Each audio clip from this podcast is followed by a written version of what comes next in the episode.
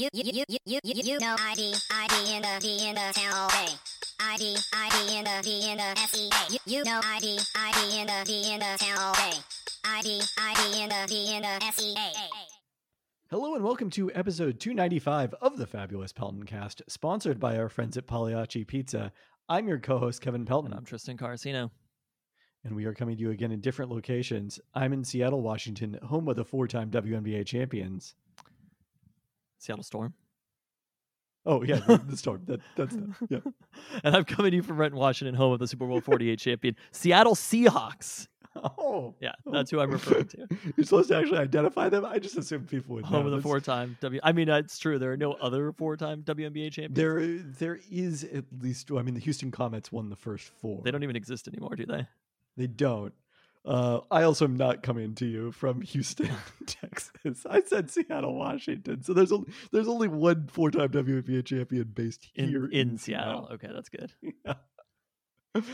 Uh, all right. Well, it is our first podcast of 2022. A happy new year to you, the listener. Is this our what year?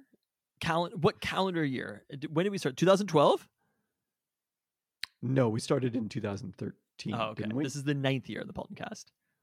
well, this would be the 10th different year. Happy 10 year anniversary to the podcasted Pelton. Cast. It's not exactly a 10 year anniversary. Precisely 10 years today. There were there were also some. did you know this was the date that they went forward to in Back to the Future Part Two? Uh, uh, also, some of those years that we were not podcasting in, if you'll recall, in between. But from the start, I was still podcasting. I don't know what you were different doing, but I was still podcasting that whole time. Uh, microphone turned off in your darkened basement. Some years Just was podcasting, just giving takes. uh, 2022 podcast already off to a flying start, as you can see. At some point, we have to talk about the dark days of the Pelton cast when the Pelton brothers fought for multiple years. one, one of them was on exile.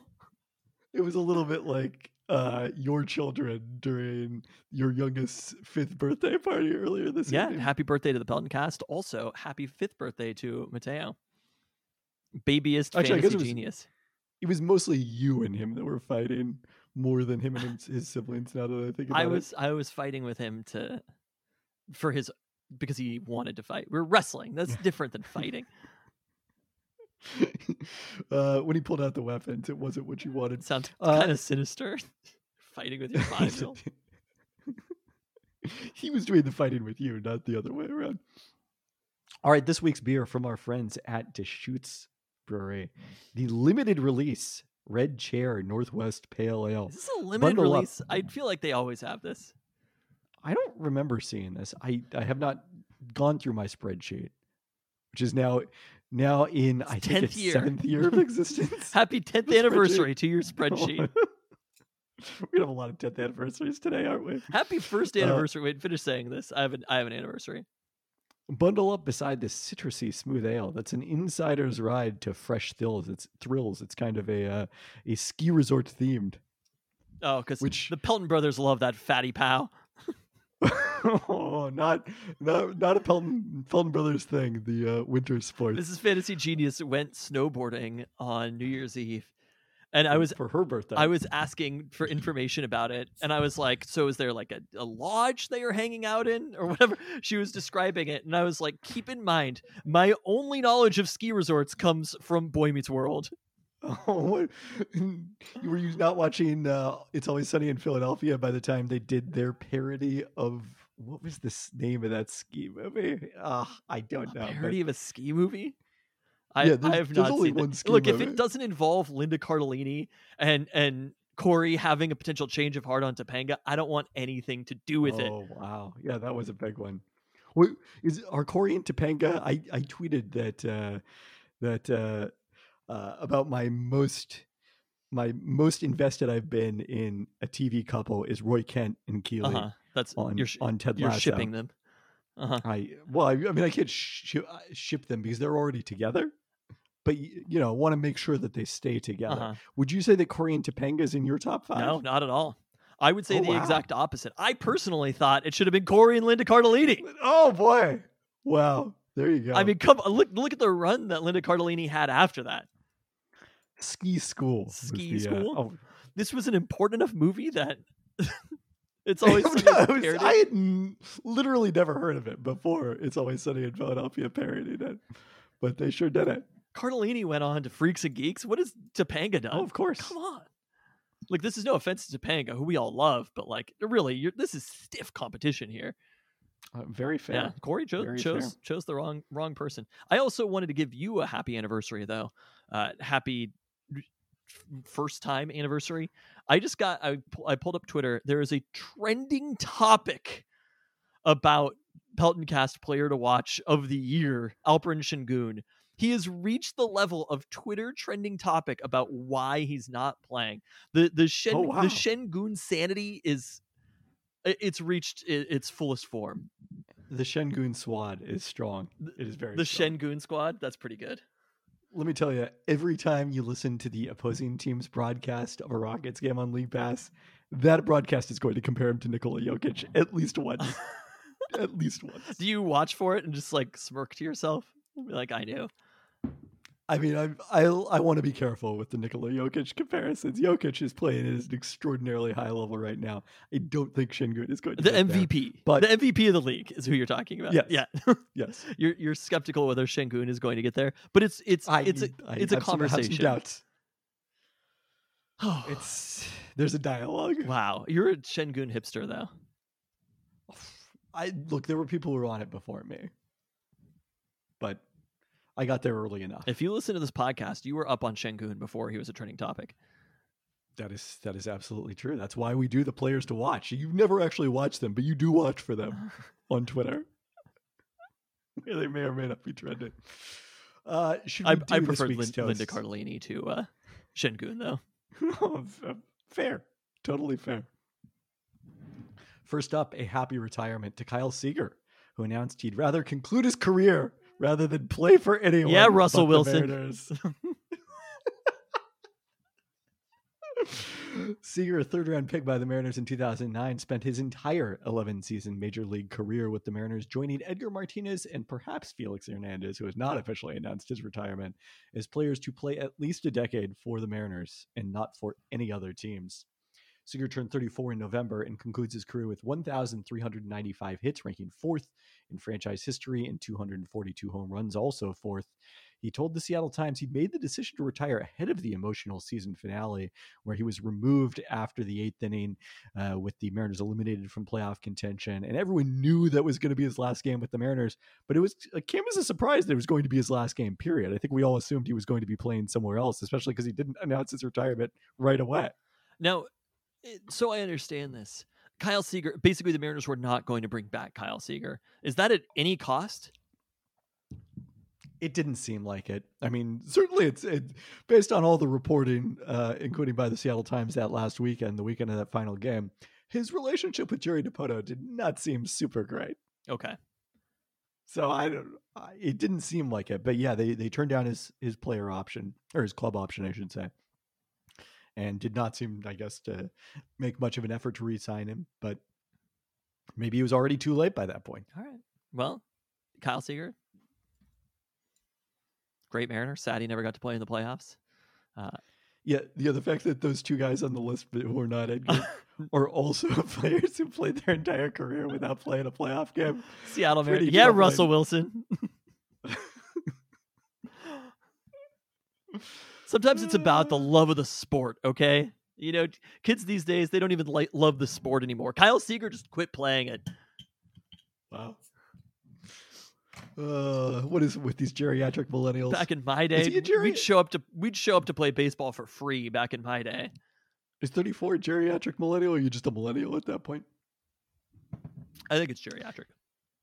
Next up, get well soon to Seahawks linebacker Bobby Wagner. NFL Network's Ian Rapoport reported Monday that Wagner suffered PCL and MCL sprains on the opening play of Sunday's win over the Detroit Lions, which would sideline him weeks 18, according to Rapoport, and possibly end his Seahawks career. The good news is Pete Carroll said that neither injury will require surgery, and Carroll has yet to rule Wagner out for Sunday, although that, that could be eh, of a piece with Pete Carroll's usual injury optimism.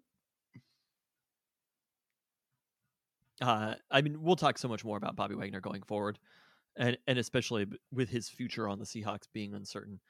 Um, but you know, it's kind of interesting. I was thinking about this. Bobby Wagner had a couple of semi-injury plague seasons there, and then it's been pretty healthy for a consistent stretch. So not having him not out there, played, missed a single play this season until Sunday. yeah, I mean, it's pretty shocking to hear. Like when I wasn't in the game yet when this happened, um, but saw a chat from Ben being like, "That's Bobby Wagner who's down," and I was like, "Oh shit!" Like for some reason, there's certain players who you expect could be injured, but Bobby Wagner was not on the list for me. Yeah. Okay, lastly, this week, a sad one for me personally. I love how how how sad this update is. Congrats to the Pelton Cast Fantasy Football Champions. Mark Stewart with Russell Filson in the Pelton Cast Champions League. Patton Richardson with I'm at the Patton in the home of the four time WNBA champs, taking me down in the final. And Quinn Walker Phelan with the Ra- Rainier Mountaineers in the home of the Super Bowl 48 champions. And this is where I have to say, this is why you call yourself the fantasy genius, even though you miss the playoffs all the time in the Pelton Cast leagues. Because you on this podcast last week advised me to play Rashad Penny and not DeAndre You Swift. didn't play Rashad Penny? Didn't play. Are you kidding me? would have would have won the championship? Are you Rashad kidding? Penny? Because you didn't play Rashad Penny? I mean, all the expert, you know, I literally told you, fuck the experts. Did you not hear that? Those perspect those are net. You do not look at those. You cannot look at those. They will I cloud mean, the your thing mind and your judgment. is I'm still scared, scarred by Rashad Penny injury possibility. And D'Andre Swift coming back after how many weeks? Oh well, all week in practice, Dan Campbell's talking about like how healthy he looks, and then he gets like four carries and three targets. He was in there basically as a decoy. I have a lot of problems with Dan Campbell. Oh, Dan Campbell coached a hell of a game. he may have coached a fine game, but he screwed me over in this one. Takes takes uh Because Amon St. one- Brown got these touches instead. You have a problem with that outside of fantasy? Uh, no, no. I mean, Amon-Ra St. Brown is very Okay. good, but at the goal line, throwing a touchdown pass to Taylor Decker. Oh yes. and then Jamaal Williams comes in for D'Andre Swift at the one to score the touchdown, the the uh, final touchdown the Lions scored. Either of which, those, those single touchdowns alone would not have won it. I would have still been waiting for a Diontae Johnson catch in the final minutes there of the uh, the Steelers Browns game on Monday night. Which in the first half, Diontae Johnson scored a touchdown. I needed mm-hmm. like a twenty eight from him, which is obviously a monster game. It was unlikely, but he actually got halfway there at halftime. It looked like I had a chance, and then it was dashed because the Browns offense could not move the ball. Are you familiar with the word karma? choosing to play literally the opponent of the Seahawks player. Your two options, it wasn't like a player in another game. Your options I could were have played. I could have played Elijah Mitchell too. I would have won if I had played Elijah Mitchell either. Too. you you actually chose D'Andre Swift over both of these players? Hasn't Elijah Mitchell been on fire lately? He was also coming back from injury. Okay. and I was more concerned about that in his case. You have the most Swift. exciting Seahawks running back since Thomas Rawls, who was perfect in every single possible way before the injury. And you chose to start D'Andre Swift over Rashad Penny in that game. That's why you lost. This is why I've never won a championship. Wow. It's about I- not you have a lack of heart is what it really is. and con- convictions and these things. I don't want it bad enough. Yeah. I, I still technically am alive in the uh, the vestigial 2 sickness league where I trail our cousin Kyle, former third Pelton brother, by uh, 32 points heading into our week 18 finale of the two week final. Week 18 finale. This is the ghost plane version of a fantasy football league. Congrats if you win. the two of us are playing. So he, he's got a legitimate team, including he has Ja'Marr Chase. So that 45 he dropped on Sunday was uh, a real problem. He also played, you'll never believe this, Rashad Penny. Rashad Penny. Uh, Sorry. I hate fantasy I told I told you it was on the podcast that I told you to start Rashad Penny. it was on the podcast. Wow. Yes. Ben could clip that if he wants to over Rashad Penny running for touchdowns against the Detroit Lions. Man, I am so excited to have the Rashad Penny conversation when we do our Seahawks year in review. Oh, I am like there's going to be a lot of fun discourse Oh, I can't wait. in that podcast. I almost like don't want to get into it too much this week just to save it for that. Rashad Penny, Just even a lot of Seahawks. Seahawks discourse in general. Okay. Yeah. I mean, obviously we'll talk about it, but got to save something for that. Now, I think I think we'll have enough. there's a lot going on with the Seahawks. It's fair. It's time to talk about a new search that we are going to undertake in 2022. Even as our search for Seattle's best fried chicken technically is still on, have not crowned a champion as yet. We're going to do something a little bit different this time around in terms of a, a winter search. Do you want to introduce this idea since it was yours?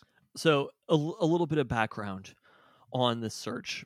Uh, I, I was going to uh, a concert a couple of weeks ago, like early December. It was cold. It was pouring out, or whatever. Right? It was just a, a gross Seattle night, the the type we've seen over and over and over again.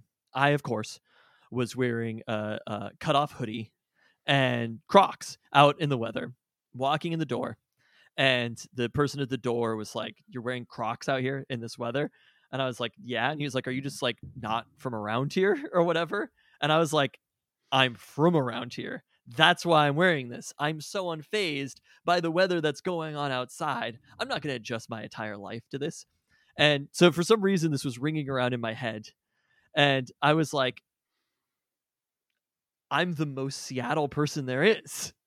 And was thinking about it and was like, I wonder who the actual most Seattle person there is. Because I was thinking through my credentials as the most Seattle, and then it hit me in the same way that maybe uh, not inspired by it all, of course.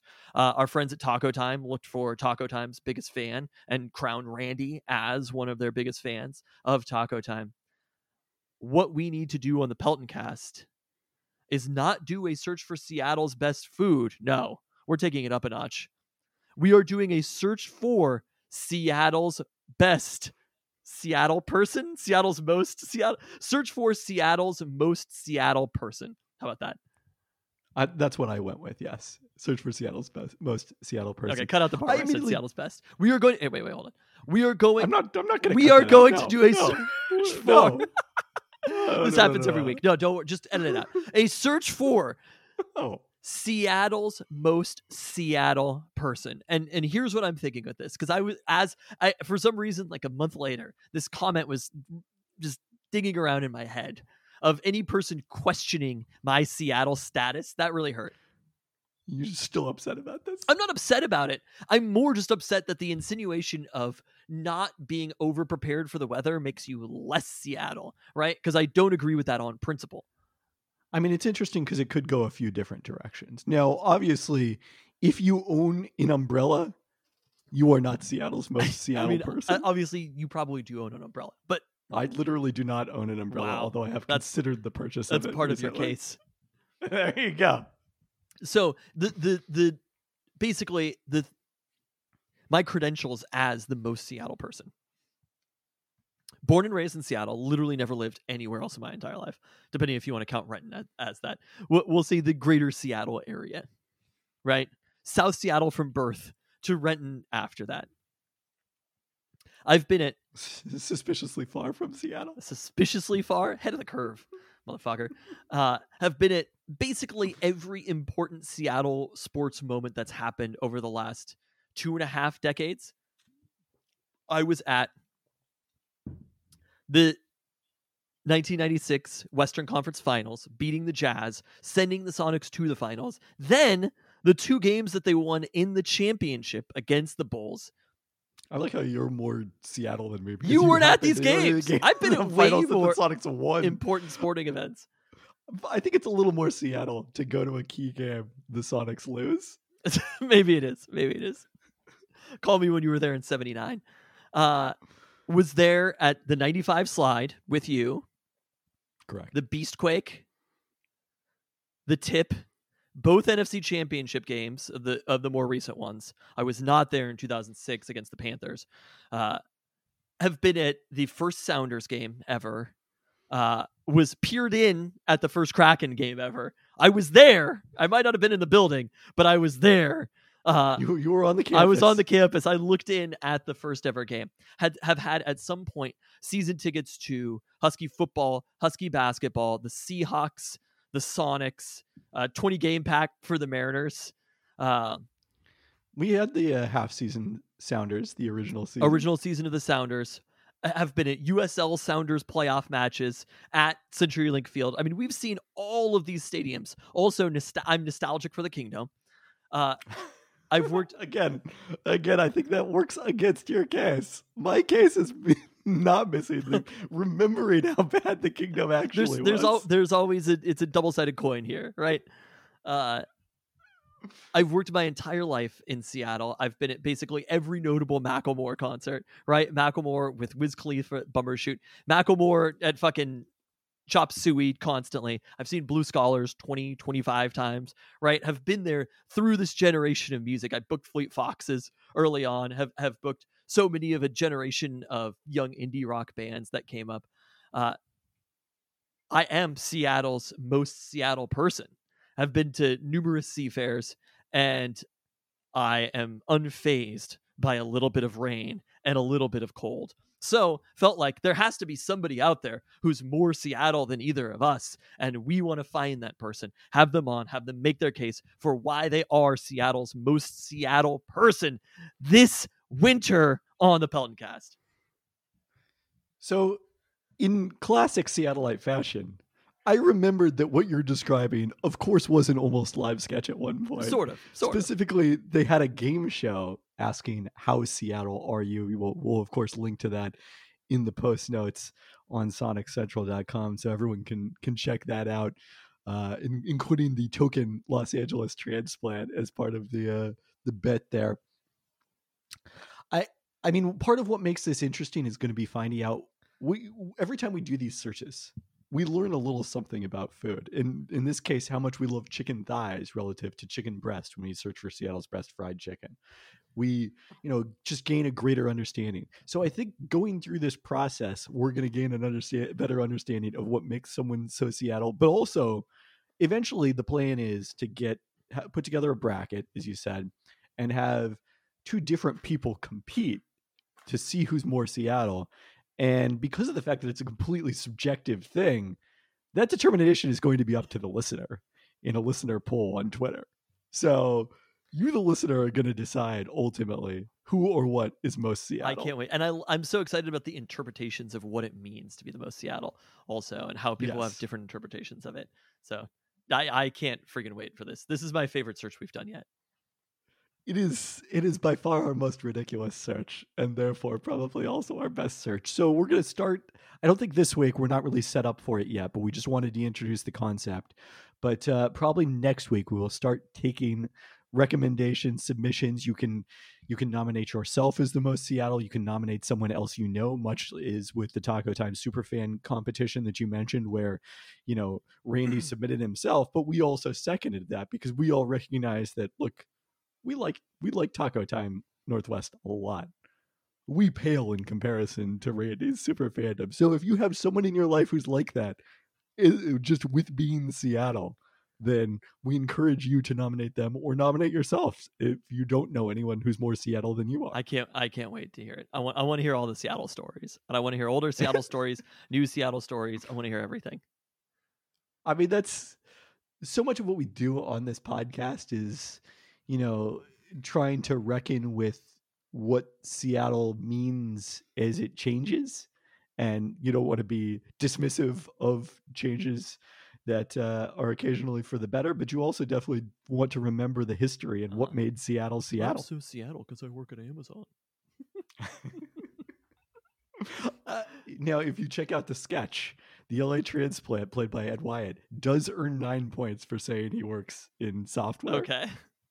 Not the maximum 10 points in that category, but he does earn a solid nine. So we we will see. I'm very curious to see how this plays out and the listener feedback. I mean, if you have thoughts on how this should play out, what the what the criteria should be as we go through these conversations. Basically, we're asking people to come on and give us your Seattle credentials. Can't wait for it. Host, hosting a podcast about Taco Time also. Taco Time Northwest. I like, I mean, again, Throw it- this- throw it in this there, ties Seattle you with a lot of us. if only you'd gone to some of those Sonics games. You really missed out. You were at the Beastquake though. You there's so many Seahawks games. You were at the tip. You you've got nothing on, on the Seahawks games. I was not. No, I've got I've got more UW football road games than you. Great. You've been to losing Going- UW road road games. That doesn't get you that many points as far as Seattle credit. Oh. You're just Again, like, oh I yeah, I went and, I went and saw the team lose at Michigan.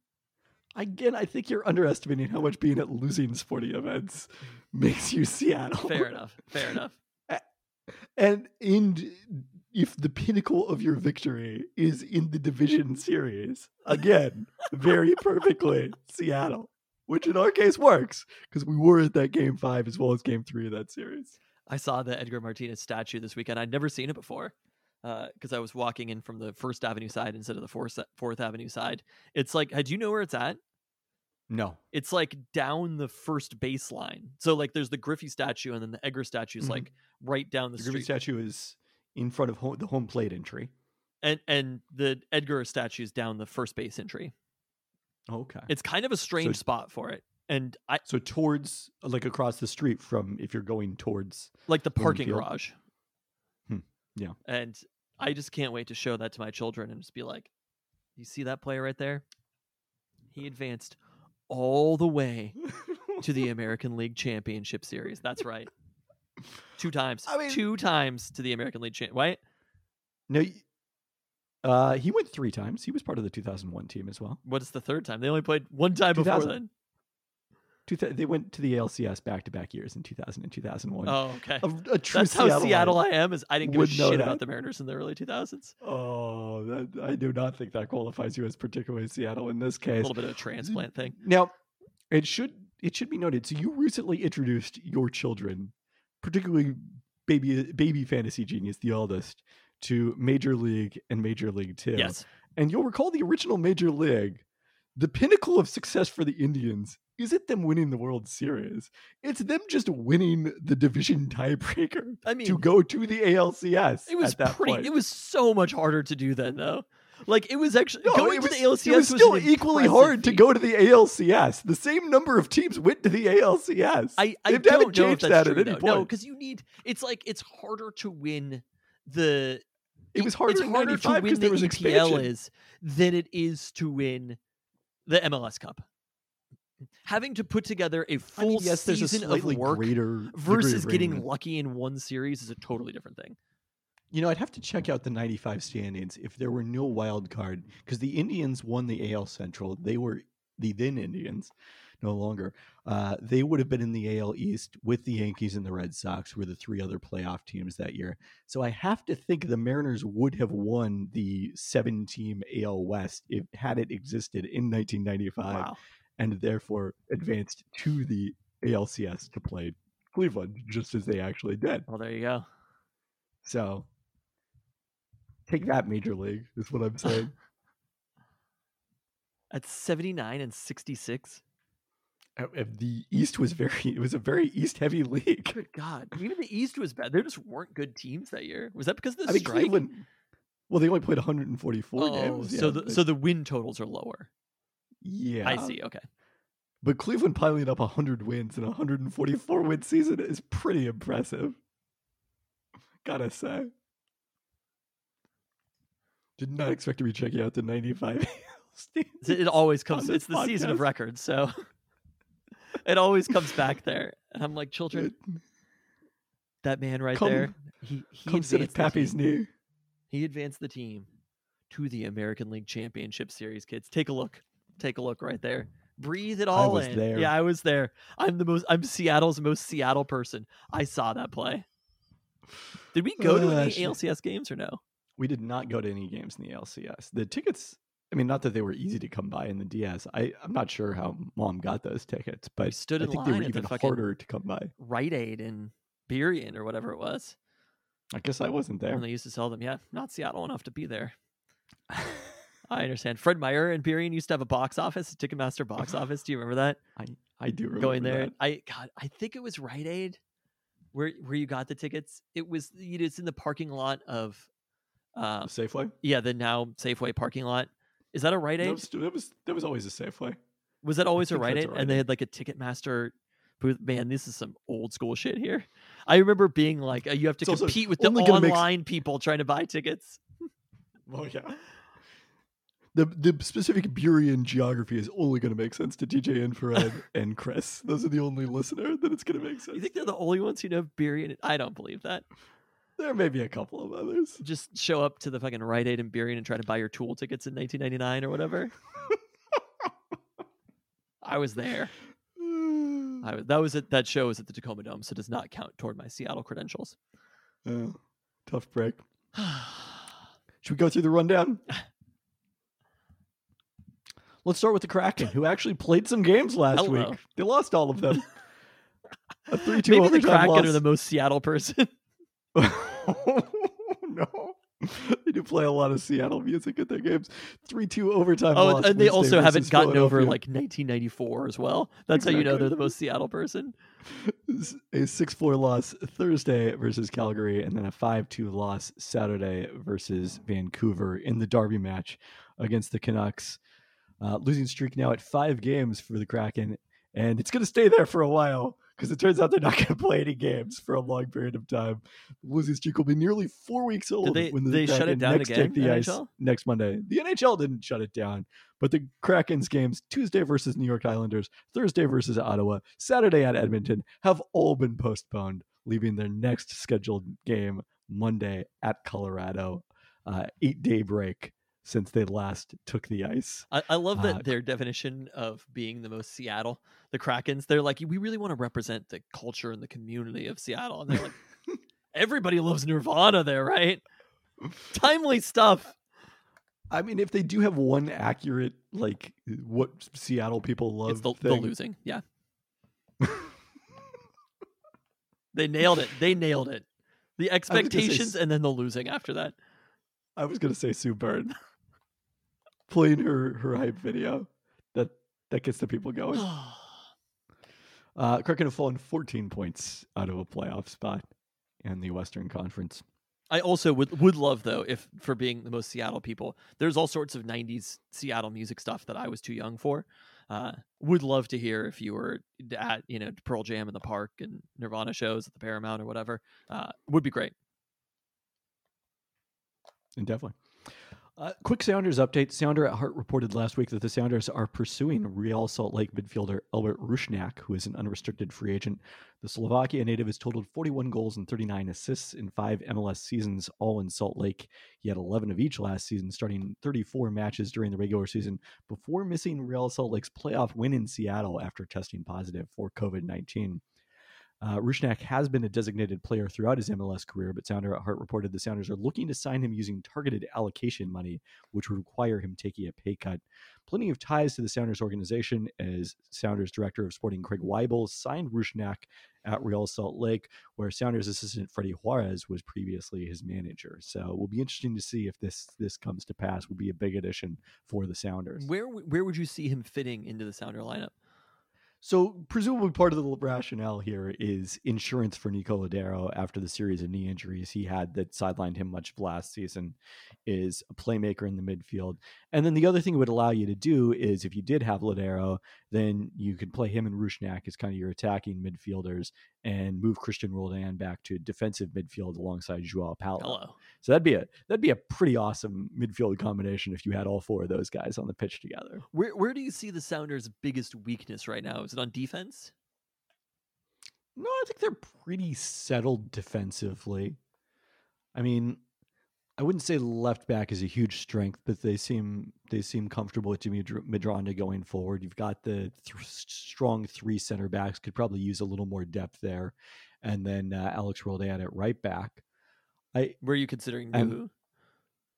center back. Okay. Yeah, I mean he he established himself there. I think they'll stick with the the three center backs. Is that was so effective for them going forward. So So exposure. That's what you're telling me. Hmm? Wow, that is a that is a deep cut right there. You kind of named I nothing. mean, I mean, depth is always a concern. They've lost they lost a lot of depth pieces at this point. You know, Kelyn Rowe in free agency. Uh, they they already lost the midfielder they traded for midseason, whose name already escapes me. Uh, and Oh, then, yeah, yeah, you know, losing Shane O'Neill to free agency. What is that They lost their name? backup keeper, Stefan Cleveland. We talked about him recently like on last week, right? Yeah, when he. But it, but it's already gone from my brain that quickly. You keep working on that. It's gonna hit me.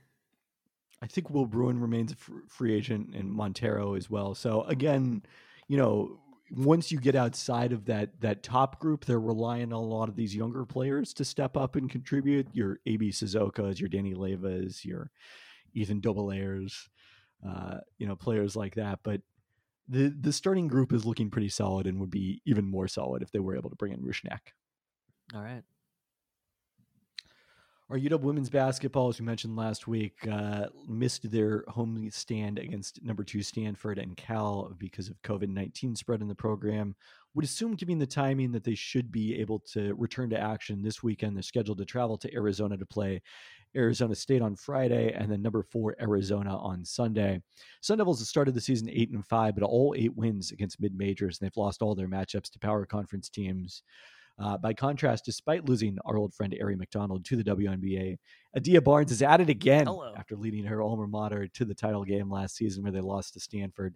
Wildcats started the season ranked 22nd in the AP poll, but have climbed all the way to fourth with a 10 0 start. Just one of those wins has come over a ranked opponent, but they beat number three Louisville in Sioux Falls.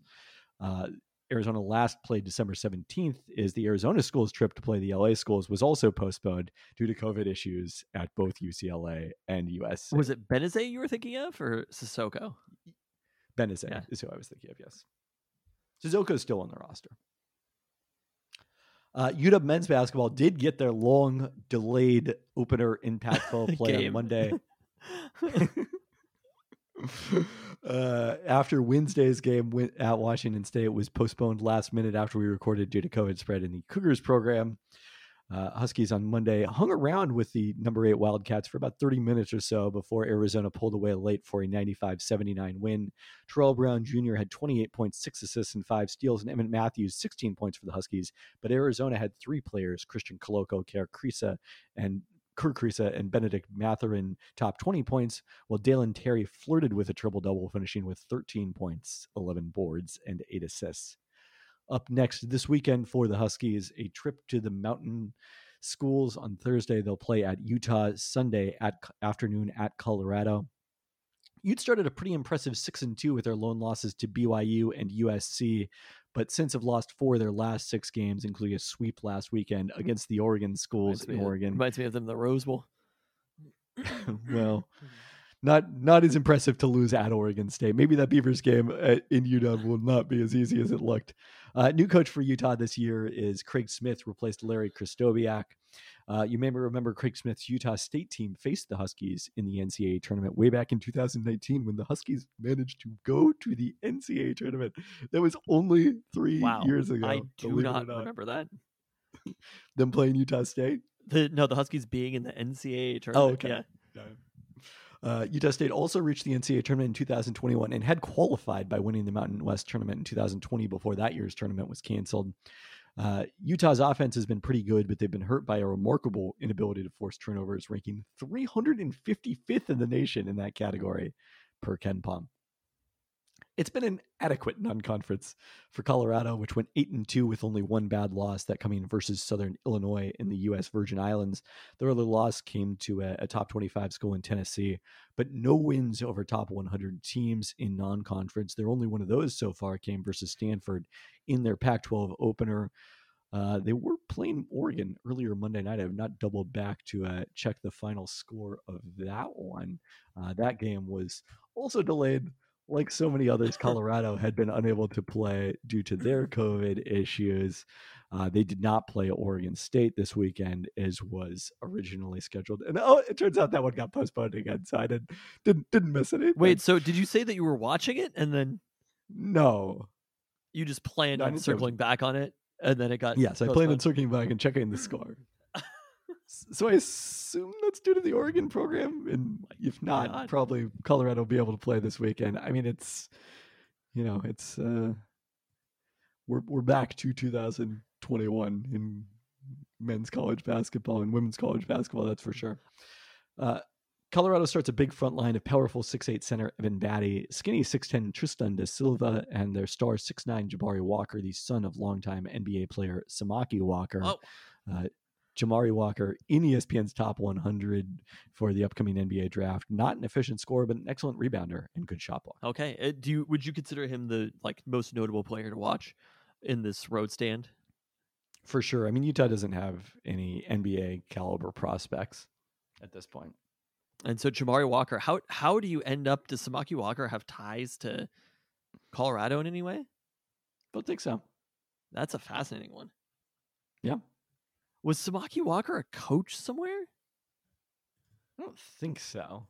Okay. I thought I remembered seeing him post retirement. He uh, went to Louisville for the record. Huh. That is a random place for a end up. Yep. Okay. Did he ever play in Denver? No. Huh. Okay.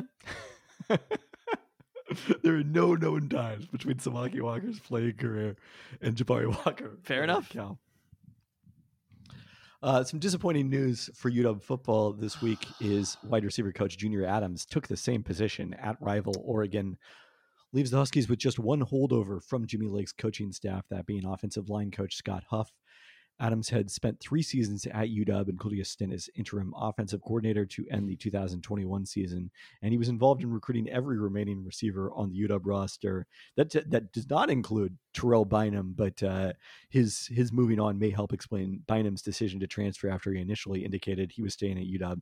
And Bynum announced on Monday that he'll finish his college career at USC. And I don't know if you saw this, but he also got the title of co-offensive coordinator. So Oh, I did not. it, see it- that, it's not exactly the same position. And I think explains a little bit more the decision to leave. Also, it just honestly, I was surprised that they were keeping Junior Adams around.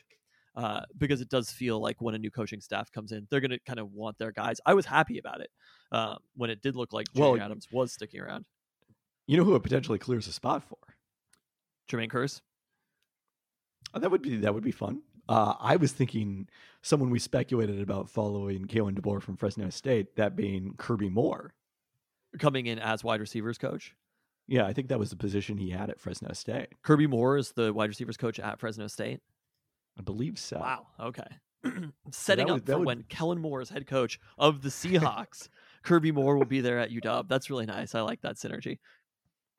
There you go. Oh, he was he served as offensive coordinator for their bowl game. I don't know if that one. Uh, let's see. His Twitter currently says pass game court. Oh, offensive coordinator. So he has been promoted there. So I guess he is not coming as wide right, receiver fine. coach in all likelihood. Fine. Uh, I'll uh, I'll rescind that comment. Hopes dashed. had It was a, a it was a mini Haener, it was much quicker than Jake had that's for sure. like a 30 second Haener. Um, wow, I love that. That's what it's called when you think it's something's going to happen and then it just gets dashed. I hate to get hated. Uh, I got you know what Diontae Johnson hated me a little oh, bit today. come on. I'm just saying. those were your own expectations. But you know, this this move does it makes things pretty difficult in UW's wide receiver room. And I I I have had a transformation in how I view football in the past month or so. And and this actually comes back to when we're talking about the Seahawks um, and my perspective about Russell Wilson. I think wide receiver talent is extraordinarily important. And initially, I think my perspective was that a good offense and a good quarterback in particular can make almost any receiver look good. And now I'm, I've completely changed my perspective on this. And UW going into next season with some pretty questionable wide receiver talent. We'll see who sticks around from here. It could be an issue though uh, for Kalen DeBoer, and you know as they're transferring over to this new offense. The hope is that long term they'll be able to build this back up, and I'm confident that in a college program there are wide receivers out there. There's almost always wide receivers out there, and it's a little bit shocking that the Huskies didn't have better receivers this season. Uh, but it, it could mean that they have to look on the transfer market a little bit more. I don't think the issue this season was the receivers. Okay, maybe it was Junior Adams. Uh, I don't think it was Junior Adams. I- I, think the issue was getting the ball to the receivers. Now that wasn't strictly the quarterbacks; that was also on the offensive line. But I think the issue once the wide receivers got the ball in their hands, they were often pretty dynamic with it. It was the the getting the ball in their hands part of it that was often a challenge. Yeah. when it's it's sad to see Junior Adams go, but like this is it's Kalen DeBoer's offense, and that's kind of what when you're bringing in Kalen DeBoer, it's the expectation is that you're going to be running Kalen DeBoer's offense no matter what, and so I could see how that was something that wouldn't exactly uh, vibe with what Junior Adams was looking for, We had an expectation beforehand, and has history with these players, and often I think those things and lead to differences of opinion. Well, I mean, I don't think there's like he he was happy to stay with Kalen DeBoer for a period of time. A better offer came around. It happens. Yeah. I don't think it reflects poorly on DeBoer or UW in any way. It's just, hey, he got a better opportunity. So it's a bummer that that's with UW's biggest rival, but such is life. Uh, and Tro- Okay, let's- Bynum committing to USC, seeing that, it's just like, all right, fine. it's like, you know what? If I could commit to USC, I would too. So Homecoming for him. He's SoCal kid, so definitely makes a lot of sense. you're telling me that I can play out the last year of my college career at USC under Lincoln Riley? It's like, yeah, go ahead and sign me up for that. I'm good. I'm good on that. with Caleb Williams. Is that is that the the scuttle I saw? Caleb Williams entered the transfer I, portal. I don't know that that is the scuttle. It was just a thing to throw out there. it would be pretty incredible what how Lincoln Riley left the Oklahoma program, which is obviously without a head coach. And seems like they probably have a good head co- coach in Brent Venables. You know, we'll see. But both of their quarterbacks that he he he benched the starting quarterback mid-season for another quarterback and having both of them transfer it would be pretty shocking considering the the riches that oklahoma had before then I mean, still a chance that Caleb Williams could stay there, but I I gotta admit, I gotta imagine that USC fans are are in danger of a Haener if he doesn't come. I mean, that has to be the expectation, right? It's the exact same situation. And Lincoln Riley And- obviously showed that he believed in Caleb Williams by by benching Spencer Rattler. and that would be much worse than Haener because you'd expect be expecting at minimum two seasons of Caleb Williams. We knew at best we were getting one season of Jake Haener. It would be worse because we're going to have to play against them. I am telling you right Mm, now that USC team is going to be fucking awesome. They're going to be the best team on the believe West Coast. Don't believe we do have to play against them next Not season. we do not play USC but next year, but, but just in 2023, yes. general, Pac-12 championship game. Uh, we will be seeing them. Uh, that USC team's going to be a top five team at some point next year. You all stuck that one by me. Who else is going to play in it?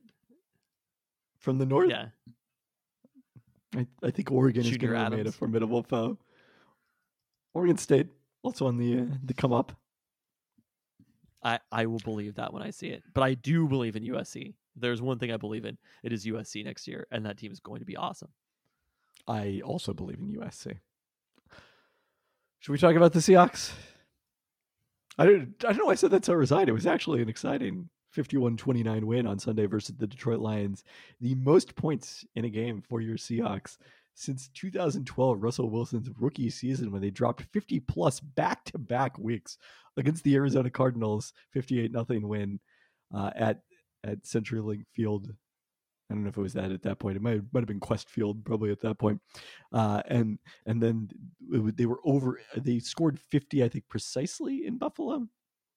oh, that like was the game in Toronto, Yes, not in yes, Buffalo. not in Buffalo, in Toronto. Uh, yeah. I didn't realize that was the next week. I thought that tr- that Buffalo game was earlier.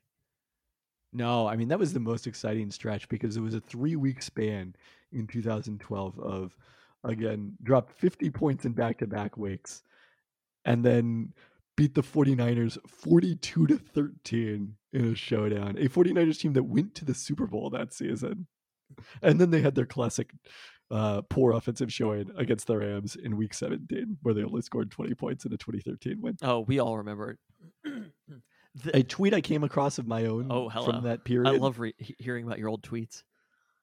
was that at one point in that stretch at in home games in Seattle games, the Seahawks were at a hundred to nothing run because they had won their previous home game over the Jets twenty eight to seven. Oh my god. Hundred to nothing. Who started that Jets game? Was that Fitzmagic?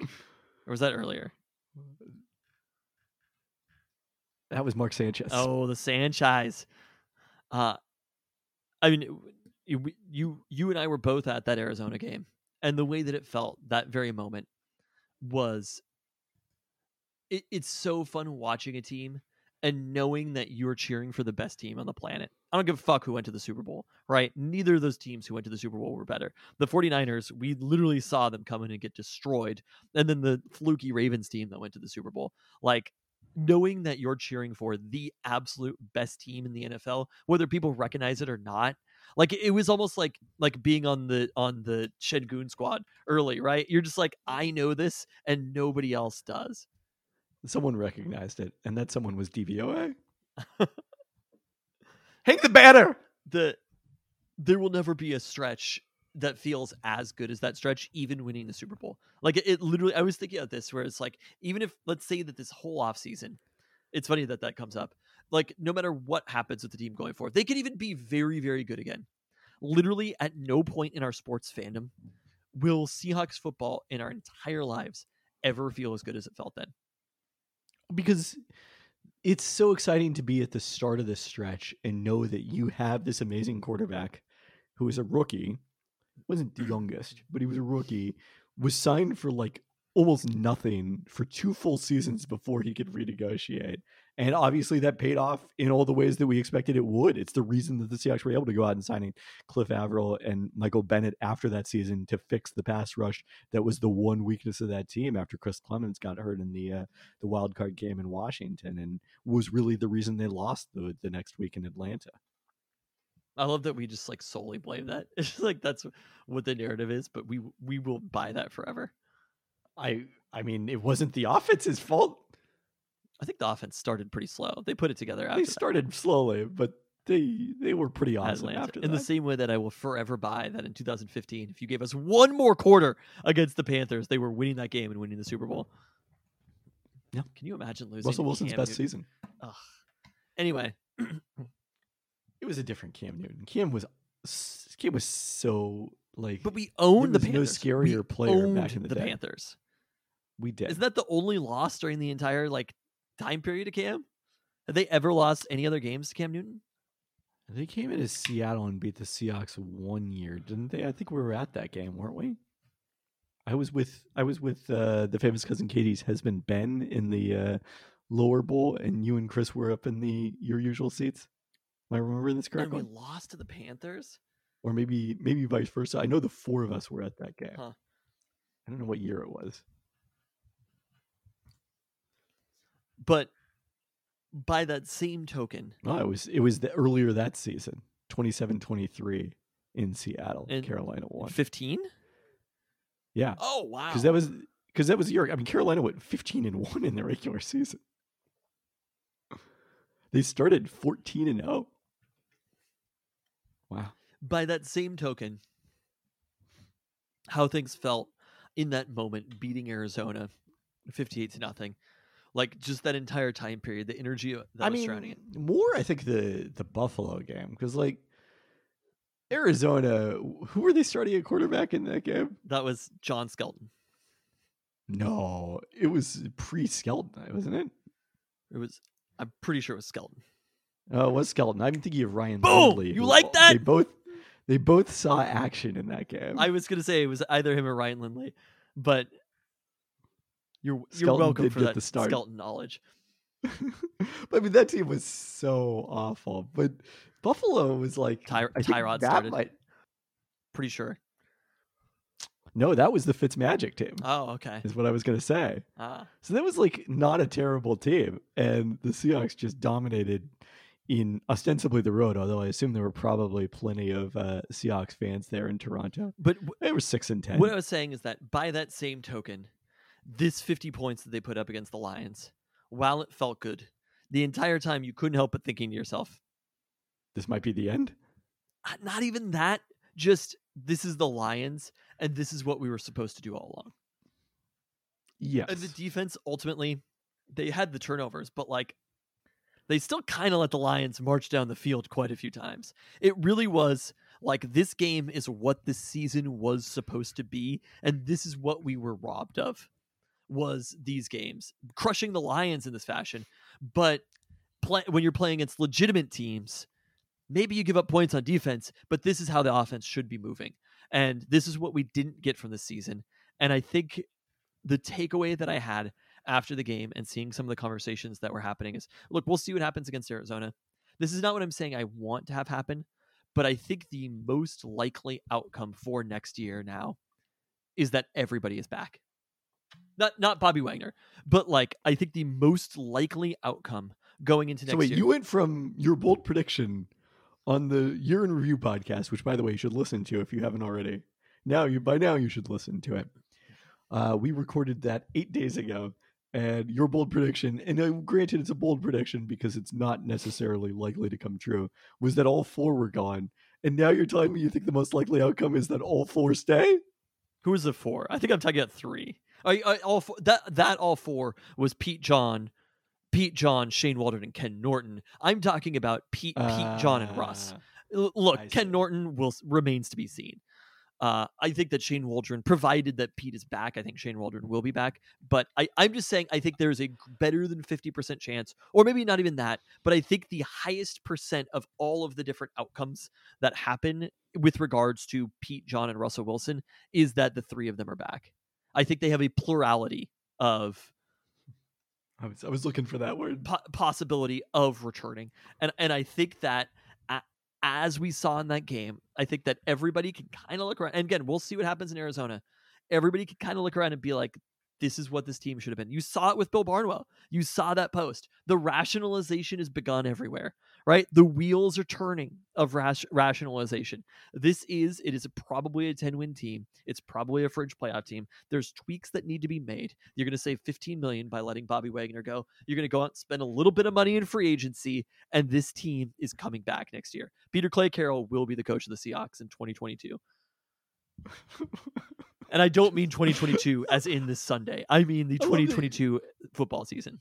You now have got it, so you can claim victory either way. But I'm just telling you that I was there. victory. And after the game, I was like, Russ wants to be back. Pete wants to be back. And here's why. When you look Uh, around, that the Bill Barnwell tweet for the record, pointing out that the Seahawks were 16 and five in games decided by seven points or fewer in 2019 and 20 combined, one in five this season, which is how you end up with a, I believe now plus 21 point differential for the season and a six and 10 record. I mean, you know, the point differential is a little bit like a- a little. I know this game happened, but it is a little skewed because of one game. but it's not skewed because of one game. I mean, the point is that you get to play games like teams like the Lions sometimes, and they were backloaded in the Seahawks schedule, and it just came after they were more or less eliminated from the playoffs. But no, I mean, you look at the point differential across the NFC. Every other team with a positive point differential is either definitely going to make the playoffs or in the playoff hunt. There's nobody with a positive point. You know, the the lowest other point differential teams are the Saints and I guess Seahawks and, and the Niners, the, the two teams that are basically competing for that last spot in the playoffs. The Saints and the I mean, there's a pretty there's a pretty big gap between the 49ers and the Saints. There's a 40 point gap. But still, that's everybody who has a positive point differential. It should be the Seahawks, the Niners, and the Saints are all competing for that one spot. And this is with Russell Wilson. Basically, I, he missed three games, but ultimately he missed six games. And if you change those six games to full Russell Wilson games, if you take out, if you have him healthy the entire season, they're comfortably in the playoffs right now. We know this to be true. I mean, again, the the important thing is not what we think or anyone else. It's what Jody Allen, Bert Kolde, and Russell Wilson think. Those are the three people that matter right now. And I I agree that I can see themselves as more likely to talk themselves into it because of a performance like that against Detroit. And it gets exponentially more likely that they're able to talk themselves into it if the Seahawks can go into Arizona and win on Sunday, even with nothing at stake for them. Let me just explain to you though. I said that my perspective had changed on football.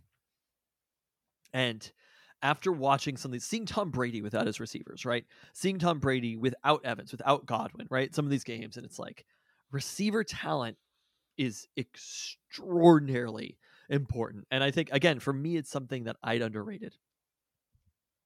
I mean, you could argue Joe Burrow with the upgrade. Argue Joe Burrow. Joe Ja'Marr Burrow's Chase. fucking like he's the he's the poster child for this. You Well, look at those three It's also receivers. his second season. Guys do improve in their second season typically, even if they've got the same crew around them. but, but the offensive talent that the Bengals have, those receivers are like, if you if you give Zach Wilson, he's not going to be as good as Joe Burrow, but if you give Zach Wilson that kind of receiver talent, it's a totally different team. If you give Jared Goff that receiver talent, it's a totally different team. And What if you give Tim Boyle that receiving talent? look, Tim Boyle's pretty solid. I will I think he's better than Goff. I will forever be a Tim Boyle defender. However, where did Tim Boyle go to school? Is he in Iowa? Uh, Fresno you State? missed. You mi- must have missed Mike Sean's series of tweets about this. Oh no.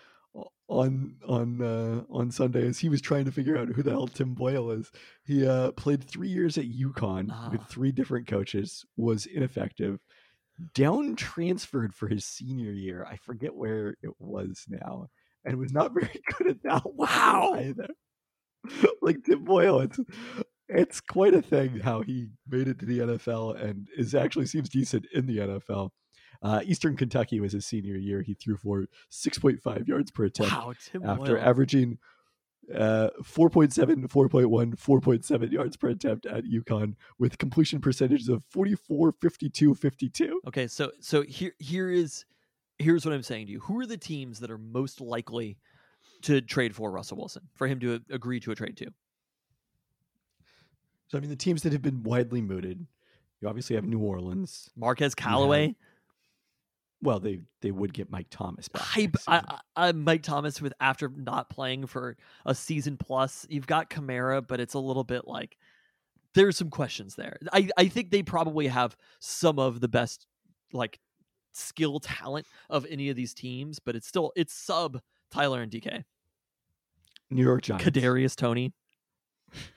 Which I I, fucking love Kadarius Toney, but like the, you're they had a number of receivers injured this season. They've got a a deep receiver corps, but obviously not the kind of proven stars that DK and Tyler are.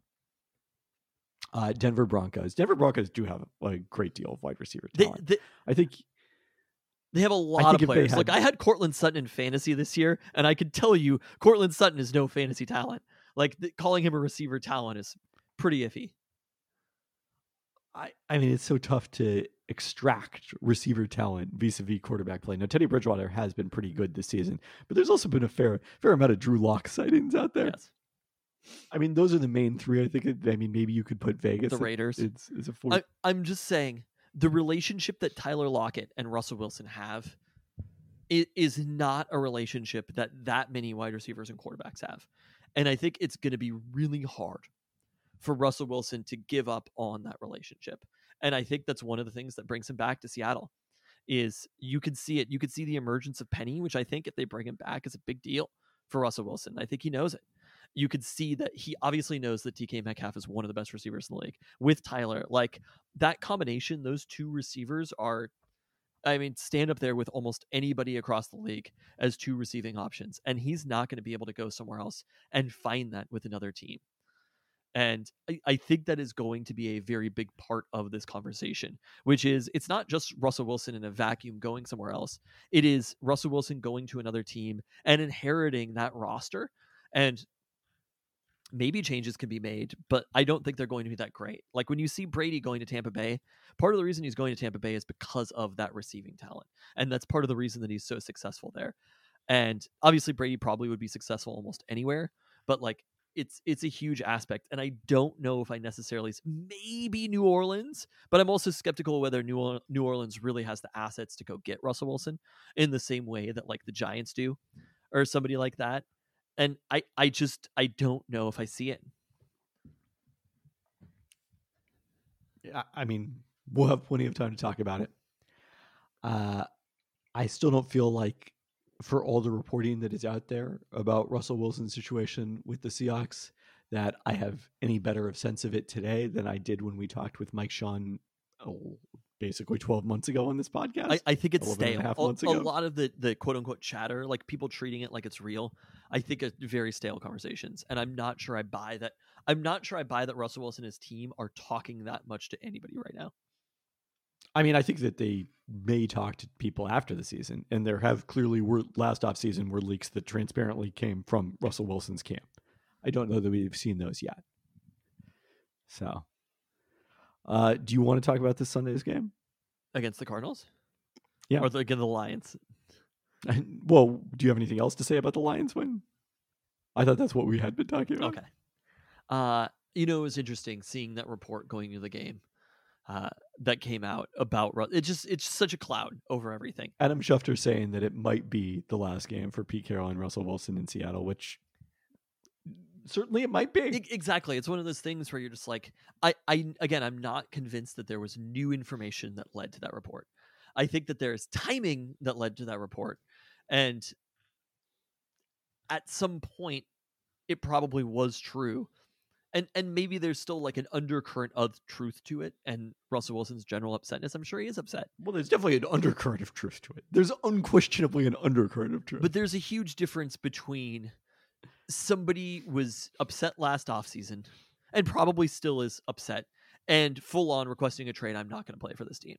There, there's still a pretty huge chasm between those two things. And and and how far is Russell Wilson willing to go in pursuit of a trade if the Seahawks don't want to trade him? and the other piece is just reporting something as this might be like people take might and they report that is definitely happening.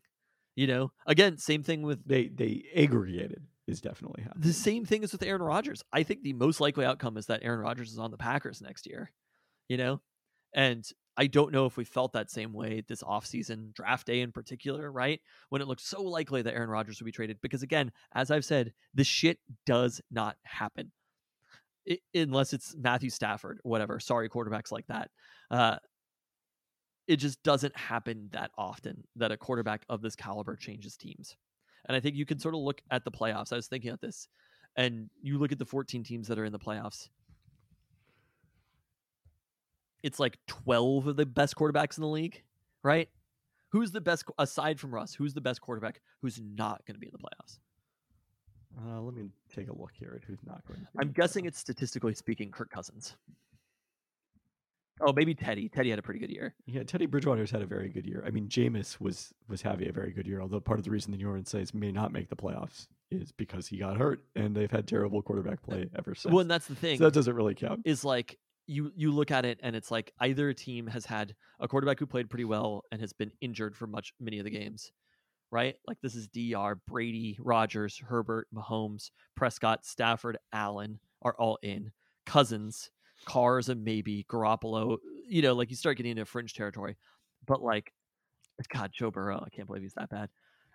There aren't that many quarterbacks. Big discrepancy between football outsiders and everyone else on Burrow because of their strength of schedule of opposing defenses. Uh, Mina Kimes brought this up last week.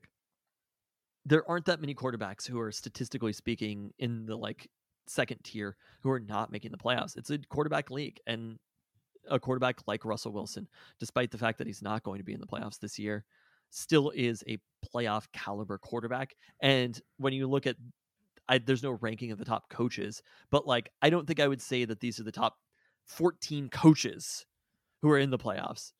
The the oh, relationship is much more close to the quarterback than it is to the coach. And so I, I think that it's pretty evident to people what gets you to the playoffs and what has you win games in the NFL. And it's more about quarterbacks than it is about coaches. Yeah, I would agree with that. So again, a, a report that it might be their last game in Seattle is just to me it's it was nothing. It's it's undeniably true, That it that but it was what's it it was- undeni- undeniably true. that it might be their last game. Oh yeah, no, I mean every game might be their last game. Like it's No, I- it- I mean, it's uh, undeniably true that if you say might, that you cannot say it's wrong. Probabilistically, the odds have never been higher of any individual game that Russell Wilson and Pete Carroll have played at the end of the season at home that it was going to be their last game in Seattle. Sure, Never. but also you could be like, it almost certainly was, or there's very likely that it was Bobby Wagner's last game. You know, It- this is, I, I think we acknowledge is true, not as seismic for the franchise as much as Bobby, not as seismic for the franchise going forward, despite what Bobby Wagner has meant to the franchise over the course of his career. I mean, you look DVOA wise, right, at quarterbacks. I was just thinking of this, and of the top, so 14 teams make the playoffs. The quarterbacks who who are lower than 14th by DVOA who are going to make the playoffs are Jalen Hurts and Joe Burrow. Carson Wentz is in the top 14? Number 13. Huh, I'm surprised that he's number 20 in the uh, CPOE EPA composite, which is what I'm looking at. And and the ones who are ahead of that who are not going to make the playoffs are like, again, most of them are on the fr- Garoppolo is a maybe, right? Garoppolo, Derek Carr, Teddy Bridgewater. Gar- Garoppolo is solid fourth in that that metric, but part of the reason the 49ers aren't a sure playoff team is the time that Garoppolo is missed due to injury. was he injured when he threw all those interceptions? Wa- was he injured in the Seahawks game? Oh. Games? I guess he was injured in one of them. Uh, that Titans game that was awful that he lost. But you understand what I'm saying? Like, if you want to predict who's going to go to the playoffs, just look at the caliber of quarterback, and that's pretty much it. Yeah. So, I I just I don't get how a, a franchise could look at this information and trade Russell Wilson. And I just don't think it's going to happen. That's what I'm saying. Like all of these things, knowing the relationship that he has to the city, to the players on the team, to the relationship between quarterback play and success, I just I don't buy that it's happening. I do get how that could happen because I also see how a coaching staff could think that your total number of completed passes and runs in a game translates to victory. All right, Sunday, the Seahawks finish their season against the Arizona Cardinals. Nothing at stake, obviously, for the Seahawks besides where their second and subsequent round pick fall, picks fall. But the Arizona Cardinals can still win the NFC West with a victory and a Rams loss to the 49ers in their season finale. Cardinals assured no worse than the number five seed as the top wild card if they don't win the NFC West. After beating the Seahawks to uh, more or less end their season and head to their bye nine and two with Kyler Murray returning after that bye week after that that impressive Colt McCoy performance in Seattle, uh, Cardinals have gone just three and two in their five games since the bye. They lost three consecutive games in December.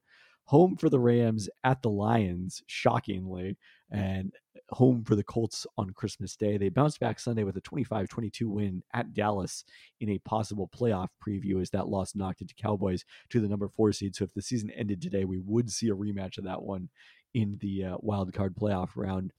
Uh, Cardinals had dropped to ninth in DVOA last week and 14th in weighted DVOA, just two spots ahead of the Seahawks, despite the Seahawks' own slide in the second half of the season. Defense has still had strong moments, but the offense has been way down after coming out on fire. Positive DVOA in each of their first six games. They've only been above average in DVOA after adjusting for opponent in one of their last six games, started by Kyler Murray. So this is this is a game the Seahawks legitimately could steal, even though they're six and a half point underdogs Oh, going into this one. I think the Seahawks are a better team than the Cardinals. Especially when you consider the Seahawks' track record uh, playing in Arizona versus their track record playing at home against the Cardinals. Uh, I wanted to look at It- defensively where they.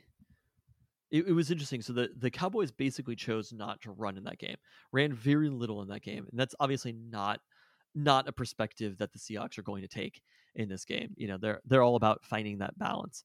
Um, but you do And especially with Rashad Penny playing as well as he is. You do look at Arizona and they're kind of just good at everything defensively. I think they're fifth in rush and fifth in pass DVOA. So it's one of those things where you can't say, well, the Seahawks should obviously do this or obviously do that in the game. I think it's just going to be a normal Seahawks game plan. And it'll be pretty fascinating to learn in this one. Again, you know, you talked a couple weeks ago about how hard the team was trying. And you felt like maybe they weren't trying as hard at one point. I was like, I don't understand what the fuck No, I. I I did not think that. I felt that they were trying hard the entire time. Okay, but like they were try they will try on, in this game on Sunday. You know, Oh, yeah. they're gonna leave it all out there, and You just dismissed that that was something that should be attributed to Pete Carroll. trying their hardest. Sure, Yeah. okay, but I I think that they you know clearly you saw it in that Detroit game. Everybody had a very fun time scoring 50 points against Detroit, and I think that they they felt great about it. Like you could see It's a lot of fun to score 50 points in a game, man. it, playoffs or not, like there's something about just kicking the shit out of a team, right? Having the offense move like it's moving. That has not think it- happened all season.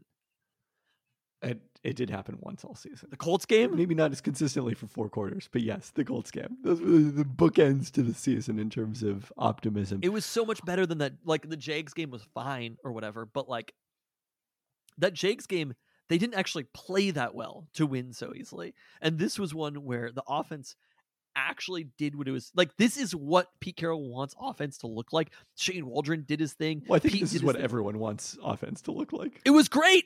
It was great. I know that you're not going to play the Lions every single week, but like, god damn, give me this offense. But they hadn't been able to do that against the Bears. And I mean, the Bears are more competitive than the Lions, but it's not dramatic. So I think it did mean something.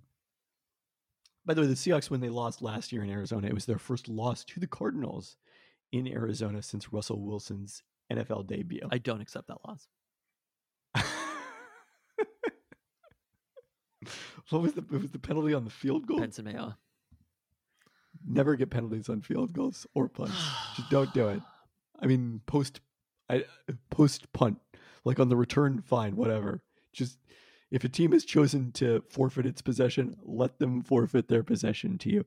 Uh, the Seahawks did, you'll recall, lose once at uh, State Farm Stadium in that span, but they also got a two, got did get a win there last season despite losing to the Cardinals because that's where Oh, they they beat the San Francisco 49ers. beat the, win week 17.